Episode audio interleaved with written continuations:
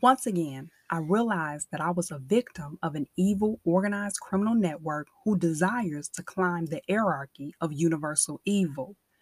I watched this series on Amazon Prime called The Underground Railroad, and the character Cora escaped her slave master.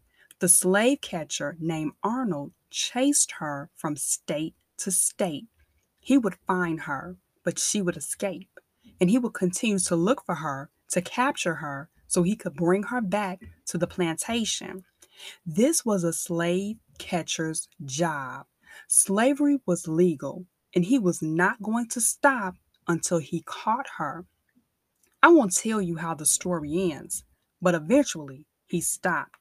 You will have to watch to see how.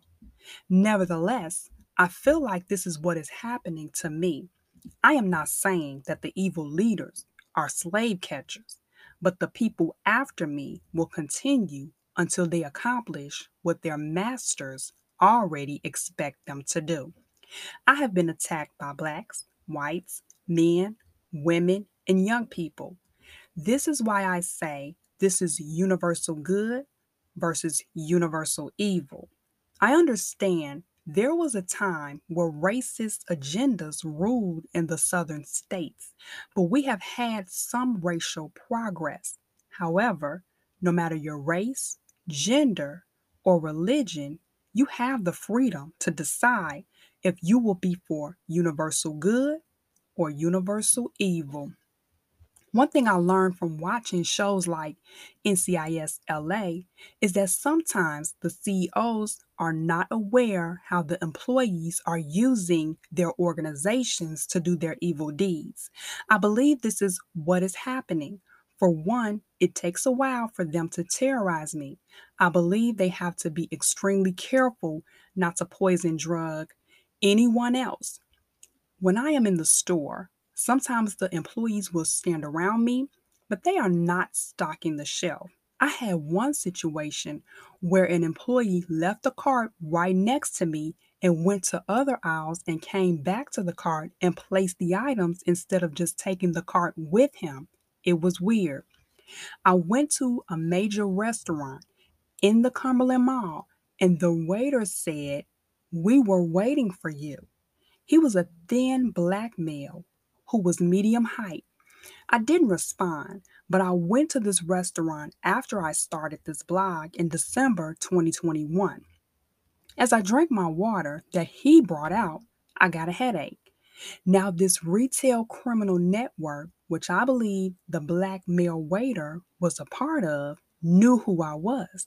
He was bold to say, We were waiting for you, as if to say, He knows who I am and will continue to do what they are doing to me.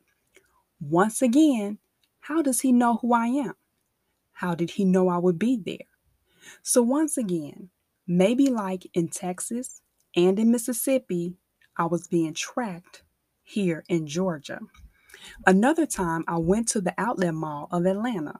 There was a major accident on the expressway, and we had to turn around and exit the expressway it would be a while to get home. So we went to a major restaurant that has a chain of restaurants that was not too far from the exit we get off when we went to the Atlanta Outlet Mall. The patrons of this restaurant was mostly white. We ordered our food from the young white waitress, ate, and left. We were hoping the traffic had cleared up. It had not. So it took a while to get home. But that night, I woke up in the middle of the night drenched. I was thinking, no way. What did they put in my food? It was like they knew who I was right away, or could it have been something else? Because normally I don't get poison drug the first time. The other time this happened where I was poison drugged, the first time I entered the restaurant was the restaurant I went to in Madison, Mississippi, where the white lady who gave me my food gave me a Darlene from the show Ozarks on Netflix vibe. I was drenched in the middle of the night. So I figured they must be a part of this evil, organized criminal network. I have to tell you about another incident. So, I have told you before that my mom, daughter, and I go walking on the trail. The trail is located in Austell, Georgia. One day on our way home, my tire was going flat. So I drive to a gas station to put air in. There was a black female putting air in their tire, a black male waiting to put air in a bike tire, and a black male in a Jeep Wrangler style truck with green lights at the bottom playing loud music. So I fill my tire with air. I get back on the east west connector, and my tire is going flat again. So I stop at another gas station to put more air in. I put my card in to turn the air on, and it didn't work. I went inside the gas station to see what is going on because the air pump took my money, but the air did not turn on. The cashier claimed that the pump did not take my money, it will not be charged. I was already frustrated and it was now dark outside and I wanted to get home. So when I went back outside, the Jeep style Wrangler truck with the green lights and loud music was at the air pump as well. He used his phone to pay for the air and it turned on. So I was like, okay, that is interesting. He puts air in his tire and then he puts air in my tire. I told him thanks. He had a Chucky doll in the back of his Jeep Wrangler style truck, and I made a comment about it. He said his daughter told him to get that Chucky doll out the house, so he put it in his truck. I was able to get home. I had my spare put on and went to the car dealership the next day. I was told that there was a hole in my tire. So I thought about the incident in Houston where the mechanic told me that someone had let the air out of my tire.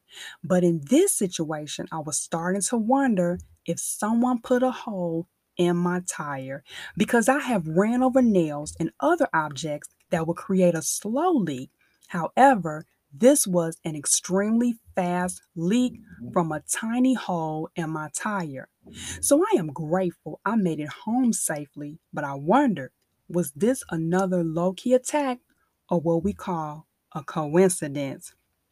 But as I always say, let's tilt the scale of universal energy towards universal good instead of universal evil.